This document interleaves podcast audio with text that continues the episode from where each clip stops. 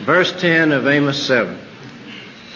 Then Amaziah, the priest of Bethel, sent to Jeroboam, king of Israel, saying, Amos hath conspired against thee in the midst of the house of Israel. The land is not able to bear all his words. For thus Amos said, Jeroboam shall die by the sword, and Israel shall surely be led away captive out of their own land. Also, Amaziah said unto Amos, O thou seer, go, flee thee away into the land of Judah, and there eat bread and prophesy there. But prophesy not again any more at Bethel, for it is the king's chapel, and it is the king's court. Then answered Amos and said to Amaziah, I was no prophet, neither was I a prophet's son, but I was a herdman and a gatherer of the sycamore fruit. And the Lord took me as I followed the flock, and the Lord said unto me, Go prophesy unto my people Israel. Now therefore hear the word of the Lord. Thou sayest, Prophesy not against Israel, and drop not thy word against the house of Isaac.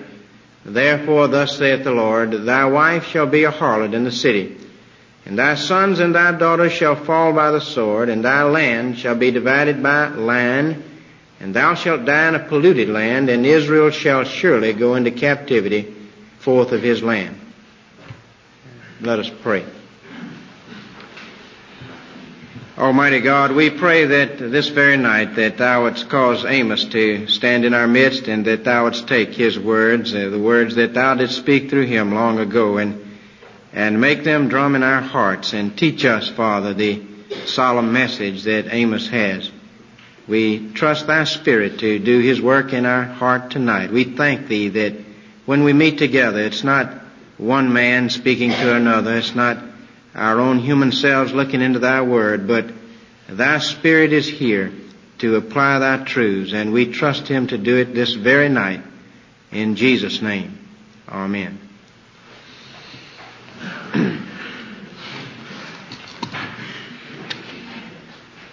the time is the 8th century BC.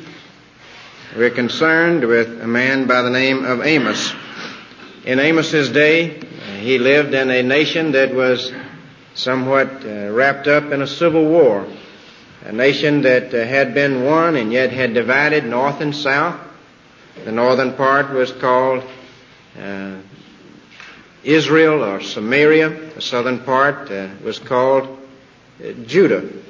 The northern part more liberal, the southern part more orthodox and conservative religiously and politically.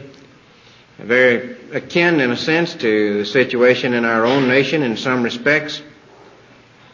The uh, northern part had particularly uh, grown powerful and prosperous, and yet, in spite of its prosperity, the lower classes were kept in poverty. Uh, and the morality was at an all-time low, gross immorality. Religion uh, uh, had gone a similar path, a great deal of uh, liberalism and laxity and immorality uh, among the clergy, uh, particularly in the northern section there. And then appears this man Amos. He suddenly comes on the scene. He's a farm boy, a sheep herder and a gatherer of sycamore fruit. He's a South Alabama boy, but he goes up to Chicago to preach. And uh, when he arrives in Chicago, uh, he's uh, received into the presbytery there. And uh, then the pastor of the First Presbyterian Church of Chicago calls the chairman of the commission on the minister and his work, uh, the presbytery, and he says, y'all made a mistake. he said, uh, this fella, uh, Amos, y'all should never have let him in the presbytery. Uh, have you heard the things he's been preaching? Uh, do you realize how serious the situation? That man's a fanatic. He's a fundamentalist. He's really going to stir things up. In verse uh, 10 of uh, chapter 7 there. Uh, then Amaziah, the priest of Bethel, pastor of First Church, sent to Jeroboam, king of Israel. He wrote to the moderator of the General Assembly, uh, saying, Amos hath conspired uh, against thee in the midst of the house of Israel, and the land is not able to bear his words. This man, we just have got to stop him. What was it that Amos had said that uh, had so upset uh, the situation there? What was his message? Well, his message went something like this. He was smart. He approached it gradually. Uh, he said that God's going to judge the nations around us. In the first chapter, in the second verse, we read this. And he said, The Lord will roar from Zion and utter his voice from Jerusalem. Verse 3 Thus saith the Lord, For three transgressions of Damascus and for four, I will not turn away the punishment thereof, because they have threshed Gilead with a threshing with threshing instruments of iron.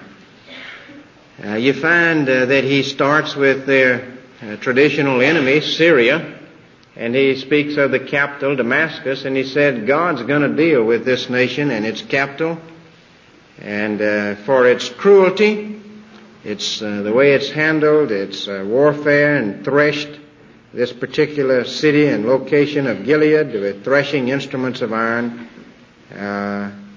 I will punish them. I will not turn away the punishment. Then he moves on and he speaks of uh, Gaza and he says, for three transgressions of Gaza and for four. I will not turn away the punishment thereof because they carried away captive, the whole captivity, to deliver them up to Edom. And then he speaks of another traditional enemy of Tyrus in verse 9. Thus saith the Lord, for three transgressions of Tyrus and for four. I will not turn away the punishment thereof. And he begins to circle Israel with the nations surrounding it, pronouncing judgment on each of these nations, and the, using this formula for three transgressions and for four.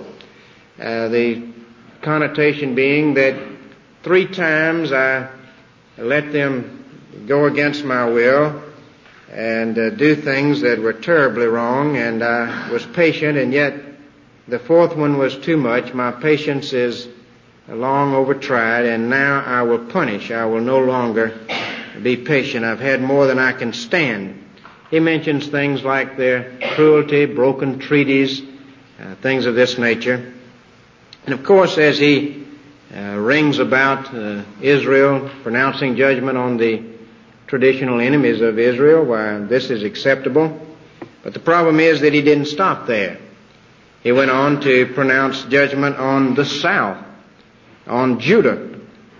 In the second chapter and the fourth verse, he says, Thus saith the Lord, for three transgressions of Judah, and for four I will not turn away the punishment thereof, because they have despised the law of the Lord, the law of the Lord, and have not kept his commandments, and their lies caused them to err, after the which their fathers have walked. He goes on to bring it closer home, and yet uh, even this was acceptable. After all, he was from the South, and if he wanted to talk about the South, why, he had a right to, in a sense. But he didn't stop there. He went on to even say that God was going to judge the North, Chicago. And now he had quit preaching and gone to meddling. And uh, they were very upset. He just sat there and began to name their sins, one after another. He said, God's going to judge you because you've been mercenary rather than merciful. And the, uh, the metaphors he uses are really something. He says, uh, for instance, in the second chapter and the seventh verse. Uh, well, look at the sixth verse. Thus saith the Lord, for three transgressions of Israel and for four, I will not turn away the punishment thereof, because they sold the righteous for silver and the poor for a pair of shoes. The cheapest commodity is of more value in your eyes than the poor in your midst. That pant after the dust of the earth on the head of the poor you're so greedy you even want to get the dust on the head of his earth, uh, on his head, the earth on his head. That's how greedy and covetous you are. And turn aside the way of the meek. Then he goes on to say that uh, there's the matter of sexual immorality in the seventh ch- verse of the second chapter and the last half of it. And the man and his father will go in under the same maid to perform, to profane my holy name. He says you put pressure on the preachers not to preach against it and to conform to your own ways. In verse 12 of that second chapter, ye gave the Nazarites wine to drink and commanded the prophets saying, prophesy not. Uh, he speaks of corrupt government a little further over in the fifth chapter and uh, speaks of them taking bribes.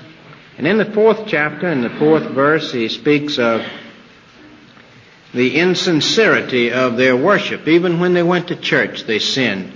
They drew nigh with their lips, but their hearts were far from him. In verse 4 of chapter 4, come to Bethel, come to this big church center and transgress. You come here, but you come in sin. At Gilgal, another uh, church center, multiply transgressions and bring your sacrifices every morning. Stand up and sing your songs and your tithes after three years. You bring your offerings, you bring your sacrifices, you lead in prayer, you sing the hymns, and offer a sacrifice of thanksgiving with leaven and proclaim and publish the free offerings, for this liketh you. You make a contribution and then you go out and tell everybody how much you gave. Uh, insincerity in public worship, you like uh, all of the uh, all of the uh, publicity of it and the show of it.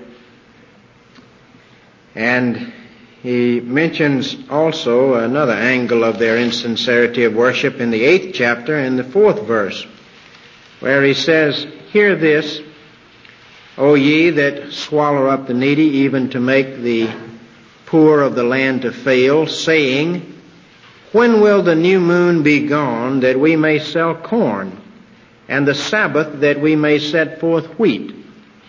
Uh, they couldn't sell during these religious holidays, and on Sunday they couldn't do business, they were forbidden, but it grieved them.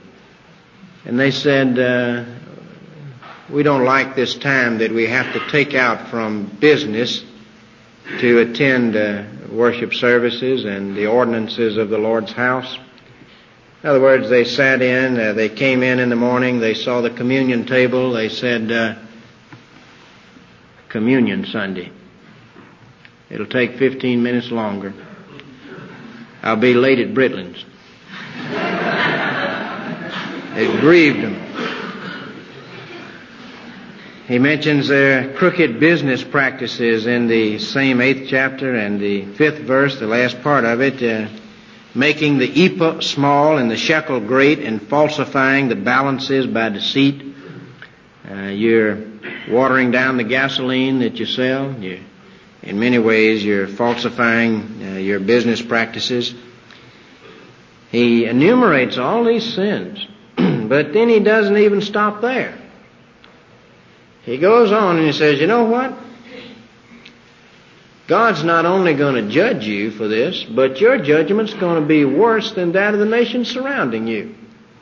In the third chapter, the first and second verse, he says, Hear this word that the Lord hath spoken against you, O children of Israel, against the whole family which I brought up from the land of Egypt, saying, you only have I known of all the families of the earth, therefore I will punish you for all of your iniquities. They said, but wait a minute, we're God's chosen people. Uh, we have uh, all of these blessings that He's given. And He said, that's right. You've had more light than any other people, therefore you're more responsible. And since you haven't followed the light, you'll be judged more severely. To whom much is given, much shall be required. That servant, said Christ, that knew his master's will and did it not shall be beaten with many stripes. That servant that knew not his master's will and did it not shall be beaten with few stripes. To whom much is given, much shall be required. Your judgment shall be worse. And it wasn't just that Amos stood up and said these things. That was bad enough. But it was, it was the way he said them that was so really bad. Uh, it was the uncouth way that he said these things. Look at the fourth chapter and the first verse. Hear this word, ye kine of Bashan. Uh, kine is sheep, or is cows. You fat cows. uh, goodness. Presbyterian minister standing up and just saying those things, just enumerating sins, and just so uncouth. And uh, he just had to be stopped. And so uh, Amaziah is just tremendously upset. But uh, Amos goes on to preach about judgment. And he says further, it's not as though you hadn't been warned that judgment was coming. God has given you ample warning. In the fourth chapter, the sixth verse, and I also have given you cleanness of teeth in all of your cities, and want of bread in your places, yet have ye not returned unto me, saith the Lord. Amos says, You remember the famine a couple of years back? That was God warning you about your sin. He sent that as a light judgment to bring you to your senses, to cause you to turn, yet you didn't turn. And then he says, uh, he didn't stop there. Remember the drought that took place uh, several years later? I also have withholden the rain from you. When there were yet three months to the harvest, I caused it to rain upon one city and caused it not to rain upon another city. And uh, yet ye have not returned unto me, saith the Lord. Uh, he sent a drought, and that didn't even cause you to stop. And then you remember the time that the bugs got in the crops? That was him too, warning you. In verse 9, I've smitten you with blasting and mildew.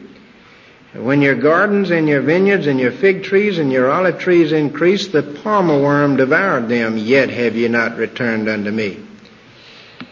And then he goes on to say, you remember the battle that we lost? You remember how our sons and daughters got killed in the war?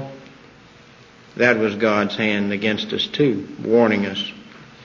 Verse 10, I've sent among you the pestilence after the manner of Egypt. Your young men have I slain with the sword and have taken away your horses, and have made the stink of your camps come up under your nostrils, yet have you not returned unto me, saith the Lord.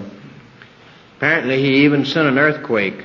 As it says in the 11th verse, I've overthrown some of you as God overthrew Sodom and Gomorrah. And ye were as a firebrand plucked out of the burning, yet have ye not returned unto me, saith the Lord. Amos says all of these things were God's hand.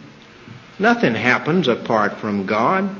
God controls all things and the look at the third chapter third chapter, the sixth verse.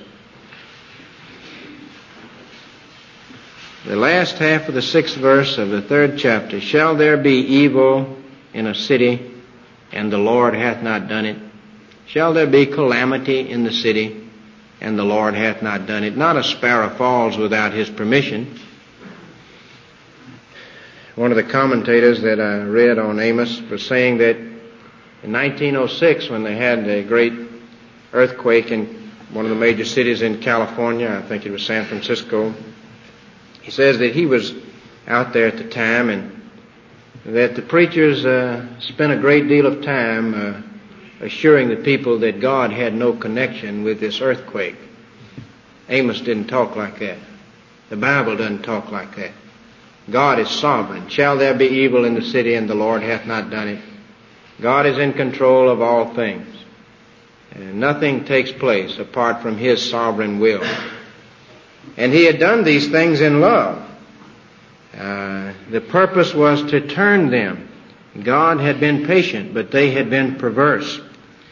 And now, says Amos, now because of your utter indifference to these warnings, therefore in the fourth chapter, the twelfth verse, a very solemn word. Therefore, thus will I do unto you, O Israel, and because I will do this unto you, prepare to meet thy God. I'm coming now in real judgment. Prepare to meet thy God. He says, This is it. God's assured me this is it. His day of grace is over for Israel. He says he's assured me in various ways. He gave me certain visions of just what was involved. He said, First, he showed me a vision of grasshoppers in the seventh chapter and the first verse. Thus hath the Lord God showed unto me, Behold, he formed grasshoppers in the beginning of the shooting up of the latter growth, and lo, it was the latter growth after the king's mowings. And it came to pass that when they had made an end of eating the grass of the land, then I said, O Lord God, forgive, I beseech thee. By whom shall Jacob arise? For he is small. Oh God, don't send a plague of grasshoppers to destroy the crops. We can't survive that. And he says, God said, all right, I won't do it. He averted the judgment. I saw that in one aspect, judgment was averted. In verse 3, the Lord repented of this. It shall not be, saith the Lord. But Then he says he gave me another vision, and he said this time I saw a plumb line in the seventh chapter, the seventh verse. Thus he showed me, and behold, the Lord stood upon a wall made by a plumb line, with a plumb line in his hand. And the Lord said unto me, Amos, what seest thou? And I said, A plumb line. Then the Lord said, Behold, I will set a plumb line in the midst of my people Israel. I will not again pass by them any more. He said, He told me that judgment was determined and it would be like a plumb line. There'd be no variation. Black would be black, white would be white. They would be judged for every deviation from what they knew to be right. There would be no compromise. It would be a strict and severe judgment. Judgment determined. And then he said he showed me something else. A basket of summer fruit in the eighth chapter, the second verse. He said, Amos, what seest thou? I said, a basket of summer fruit. then said the Lord unto me, The end is come up upon my people of Israel. I will not again pass by them any more. What does fruit speak of? Summer fruit when it's ripe. The harvest is ripe. The harvest of judgment was ripe for Israel. God would not pass by any more. The end was before him judgment imminent. Judgment determined, judgment imminent. And then he gave him a picture of what it would be like when judgment was executed. In the ninth chapter, in the first verse, I saw the Lord standing upon the altar, and he said, Smite the lintel of the door, that the posts may shake, and cut them in the head, all of them, and I will slay the last of them with a sword. He that fleeth of them shall not flee away, and he that escapeth of them shall not be delivered. Though they dig into hell, thence shall my hand take them. Though they climb up to heaven, thence will I bring them down. He said, I saw a picture of judgment when it actually occurs, and it's going to be awful. God's not fooling. It's going to be terrible. Somebody's going to be hurt bad. He said, You know, some of you talk about the day of the Lord. Back in the fifth chapter, in the 18th verse. Woe unto you that desire the day of the Lord. Some of you say, gee, I just wish the Lord would step in and set things straight. I just wish the Lord would come back. He said, listen, those of you who are saying you just wish the Lord would step in and set things straight, He's going to set you straight. You'll be one of those things that gets set straight. Uh, the day of the Lord's going to be darkness, not light. The day of the Lord's going to be like this, as He says there in the uh, 19th verse of the eighth of the fifth chapter as if a man did flee from a lion and a bear met him. Do you want to know what the day of the Lord's going to be like? uh, or went into the house and leaned his hand on the wall and a serpent bit him. Ever have a day like that? Says that's what the day of the Lord's going to be like when he steps in with judgment. Prepare to meet God and think of who he is. In the fourth chapter, the thirteenth verse, for lo, he that formeth the mountains, and createth the wind, and declareth unto man what is his thought, that maketh the morning darkness, and treadeth upon the high places of the earth. The Lord, the God of hosts, is his name. Are you prepared to meet God who created heaven and earth and controls it? Are you prepared to stand before Him and answer for the way you've lived? Says Amos. And then he calls them to repentance. There's a ray of light in it. He calls to repentance. In the fifth chapter and the fourth verse, For thus saith the Lord unto the house of Israel, Seek ye me, and ye shall live. Turn, seek, repent, and ye shall live. And in the 14th verse, seek good and not evil that ye may live. And so the Lord God of hosts shall be with you as ye have spoken. A call to repentance. This is Amos's message. And of course it met with bitter opposition. People don't like alarm clocks. People don't like uh, someone to shout, wake up, you're in danger. And Amaziah, the pastor at First Church, he sits down and he writes this letter to the moderator of the General Assembly and he says, we simply must do something about him.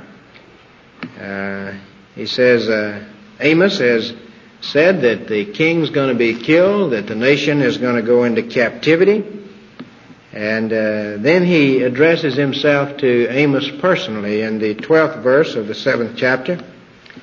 Amaziah said unto Amos, O thou seer, go flee away into the land of Judah. Go back down south and preach that. Just don't preach it up here. And there eat bread and prophesy there, but prophesy not again any more at Bethel. For it is the king's chapel and it is the king's court. Uh, we're right here in the headquarters of the General Assembly, and it's, it's we're in the public eye, and and you're not using the literature, and uh,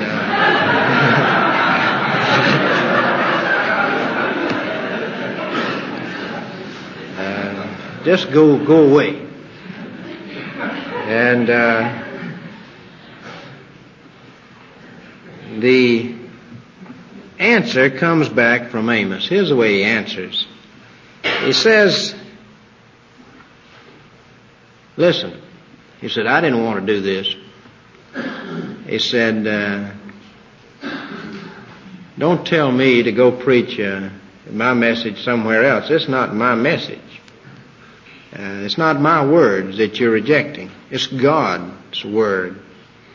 In the uh, 14th verse of the 7th chapter, Then answered Amos and said to Amaziah, I was no prophet, neither was I a prophet's son, but I was a herdman and a gatherer of the sycamore fruit. And the Lord took me as I followed the flock, and the Lord said unto me, Go prophesy unto my people Israel. Now therefore heareth the word of the Lord. Uh, thou sayest, prophesy not against Israel and drop not thy word against the house of Isaac. They're not my words. I was minding my own business. And there's nothing that I would rather do less than be in this situation. But I'm here to deliver God's message to you.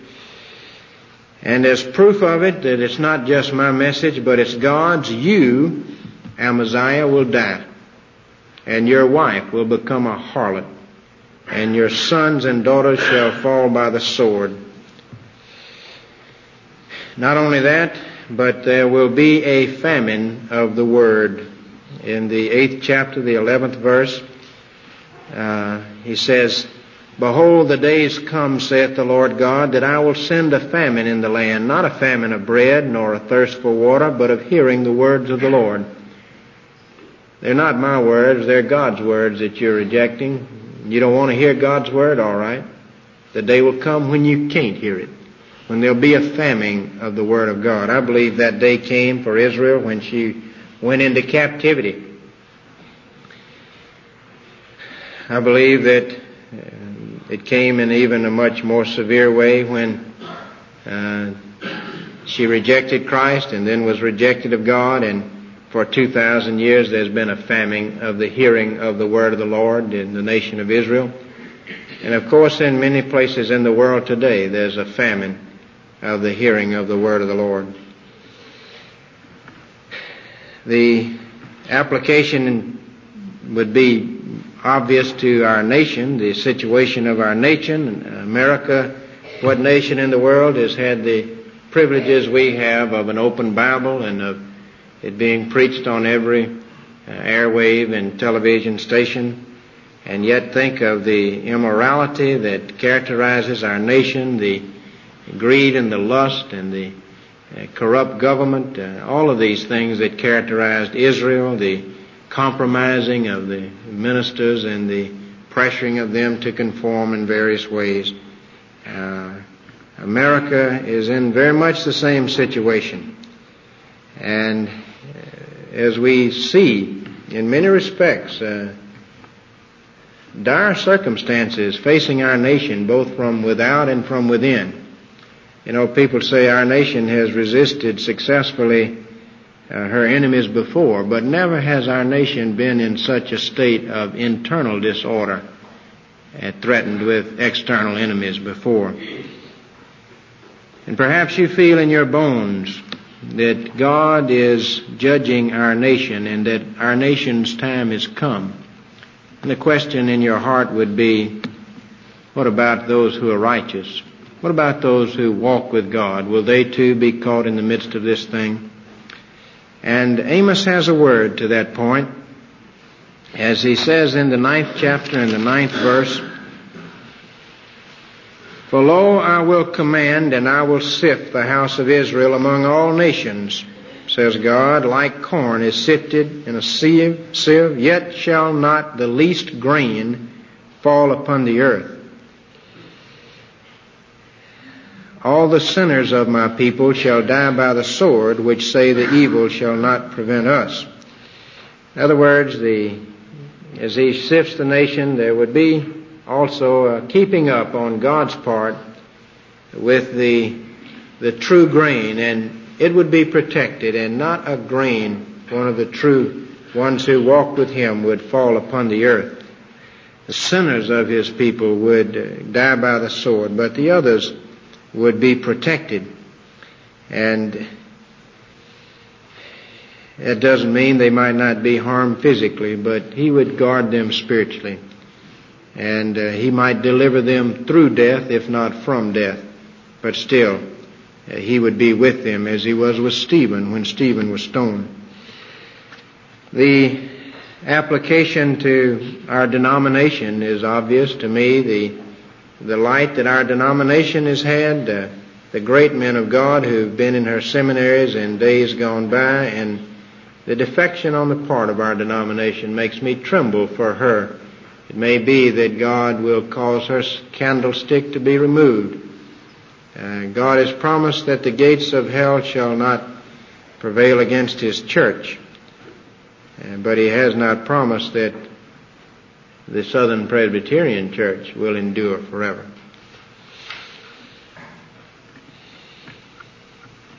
It has a obvious application to you and I you and me as individuals, our situation. Uh, we have enjoyed light. Uh, we have had the instruction from God's Word as individuals and as a group. And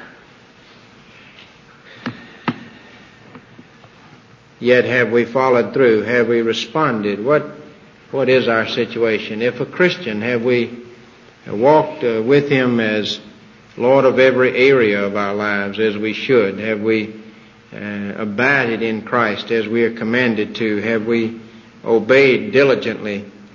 Uh, or have we sought to do as little as possible to uh, walk as far away from Him as we felt we could and yet not be running too great a risk? Uh, it's got a warning in it to God's people. And it's got a warning in it to the non-Christian especially, one who has heard and heard and heard and yet has put God off. He has some more things he wants to do first. Uh, he refuses to really yield his will. Uh, he makes excuses. He speaks about uh, when we talk to him about Christ as the only way and the Son of God and dying for our sins. He says, well, that's your interpretation, not my interpretation.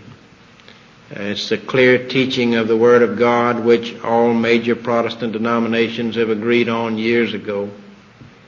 Uh, not my interpretation of the Word. It's clearly laid out in the Word of God what a man must do to be right with God, who Jesus Christ was, what He did, that salvation is by faith in Him alone and surrender to His will. This is not my interpretation. It's the Word of God, and you reject it.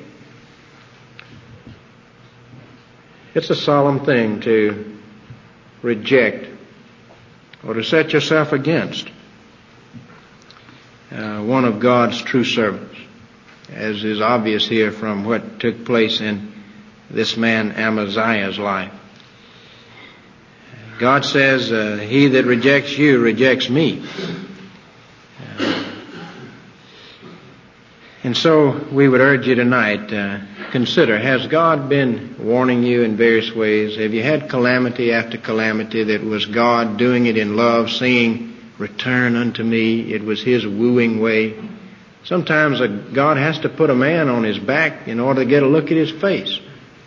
Has God uh, been dealing maybe in one way or another with you? I remember in the last church that I served, a lady who came and was concerned about her husband.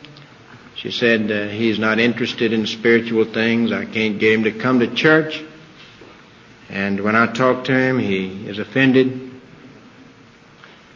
And I said, well, let's pray about it. And so we did for about six months, and I kind of gave up and didn't pray for a little while. And then one Thanksgiving day, as I drove over from the seminary to the church, where I was met with someone who said, uh, this couple's little seven-year-old son was hit by a truck and killed. The man turned to Christ at that point, and has been blessed since, but what a tragic way to have to come. Has God uh, been speaking to your heart and urging you in various ways to turn? Don't cause Him to have to deal any more harshly with you. He loves you. Yield tonight.